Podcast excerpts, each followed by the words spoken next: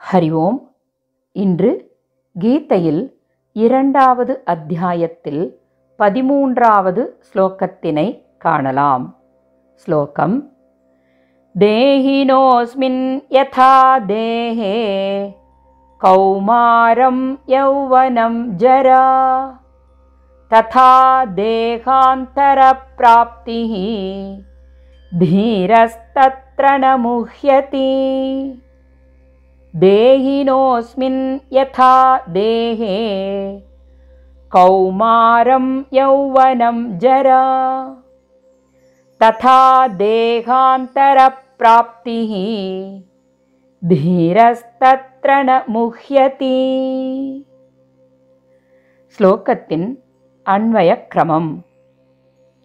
देहिनः अस्मिन् देहे यथा कौमारं यौवनं जरा तथा देहान्तरप्राप्तिः तत्र धीरः न मुह्यति ஸ்லோகத்தின் பாவார்த்தம் உடலை பெற்றவரது இந்த மானிட உடலில் எவ்வாறு குழந்தைப் பருவமும் இளமைப் பருவமும் முதுமைப் பருவமும் உண்டாகின்றனவோ அவ்வாறே வேறொரு உடலும் அடையப்பெறுகிறது அந்த விஷயத்தில் தீரனானவன் கலங்குவது இல்லை.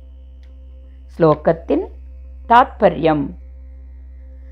முந்தைய ஸ்லோகத்தில் மாறக்கூடிய அசத் என்ற உடலில் மாறாத தன்மையை கொண்ட சத் என்பது இருந்து கொண்டே இருப்பதால்தான் நம்முடைய இருப்பை நாம் உணர முடிகிறது என்பதனை பகவான் கூறினார்.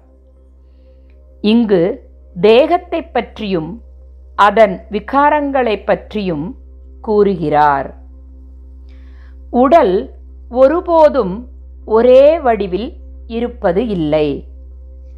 உயிர் வாழக்கூடிய ஒவ்வொருவருடைய உடலிலும் குழந்தை பருவம் இளமை பருவம் முதுமை பருவம் என மாற்றங்கள் நிகழ்ந்தவாறு நடைபெற்று கொண்டே இருக்கிறது. அதாவது நாம் எப்பொழுதும் ஒரே பருவத்தில் இருப்பது இல்லை. பிறந்தது முதல் தொடர்ந்து இந்த மாற்றங்கள் நிகழ்ந்து கொண்டே இருக்கிறது. இந்த மாற்றங்களானது இருப்பு பிறத்தல் வளர்தல் தேய்தல் நோய்வாய்ப்படுதல் இறத்தல் என்ற ஆறு விதமான ஷட் விகாரங்களை கொண்டதே இந்த உடல் எனப்படும் சரீரம் ஆகும். இதுபோலவே உடலுக்குள் உறையும் சரீரி எனப்படும் ஜீவன் வேறு உடலை அடைவதும் நடைபெறுகிறது. நாம் கொண்டிருக்கும் இந்த ஸ்தூல சரீரம் மாற்றமடையும் பொழுது அதாவது குழந்தை பருவத்திலிருந்து இளமை பருவமும் இளமை பருவத்திலிருந்து முதுமை பருவம் என மாற்றங்கள் அடையும் பொழுது இந்த மாற்றங்களுக்காக ஒருவரும் துக்கமடைவது இல்லை. அதே போலவே ஆத்மாவான ஜீவன் ஓர் உடலை பிரிந்து வேறொரு உடலை அடைவது குறித்தும் வருந்துதல் கூடாது என்று பகவான் அர்ஜுனனிடம் கூறுகிறார். இவ்வாறு மாறிக்கொண்டே இருக்கக்கூடிய உடலில் மாறாத ஒன்றாக இருப்பதே சரீரி எனப்படும் ஜீவன் ஆகும். அதுவே ஆத்மா எனப்படும். மேலே கண்ட பருவ மாற்றங்களானது சரீரி என்ற ஆத்மாவிற்கு கிடையாது. இவ்வாறு ஜீவன் தான் இருந்த உடலை பிரிந்து வேறு ஒரு உடல் அடைவதையே மரணம் என்கின்றோம். இதனை நாம் வாழும் பொழுதே கூட அனுபவித்து கொண்டுதான் இருக்கிறோம் என்பதன் விளக்கத்தை காணலாம். அதாவது பிறந்த குழந்தையிடம் உள்ள குழந்தைத்தன்மையானது மறைந்து பாலப்பருவம் பிறக்கிறது. பின்பு பாலப்பருவம் மறைந்து இளமை பருவம் பிறக்கிறது. பின்பு இளமை பருவம் மறைந்து வாலிபப் பருவம் பிறக்கிறது.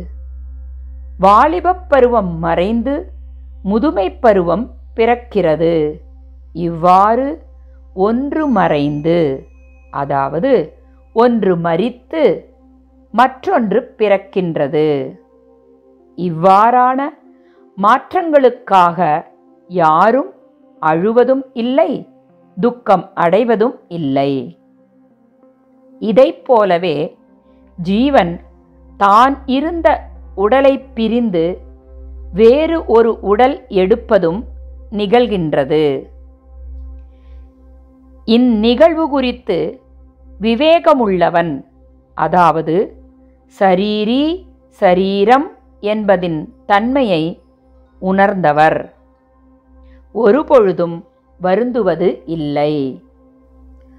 அதே போல மரணத்திற்குப் பிறகு ஒருவனது ஜீவன் தான் கொண்ட உடலுடன் மறைந்து போவது இல்லை. உடல் சடலமானதும் அதனுள் குடிகொண்டிருக்கும் ஜீவன் தான் கொண்ட உடலை விட்டு வெளியேறுகிறது.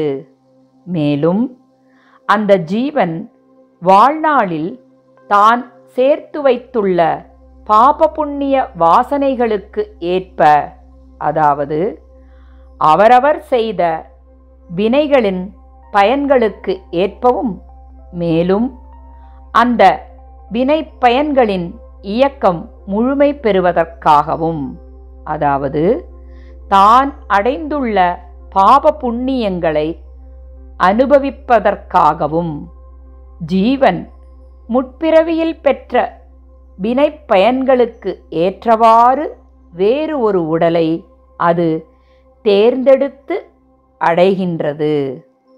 என்பதனை அர்ஜுனனிடம் விளக்குகிறார் பகவான்.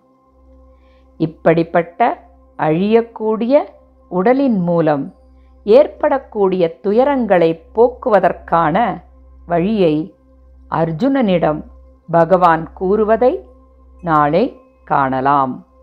ஸ்ரீ கிருஷ்ணம் வந்தே ஜகத்குரும். ஓம் தத் சத்.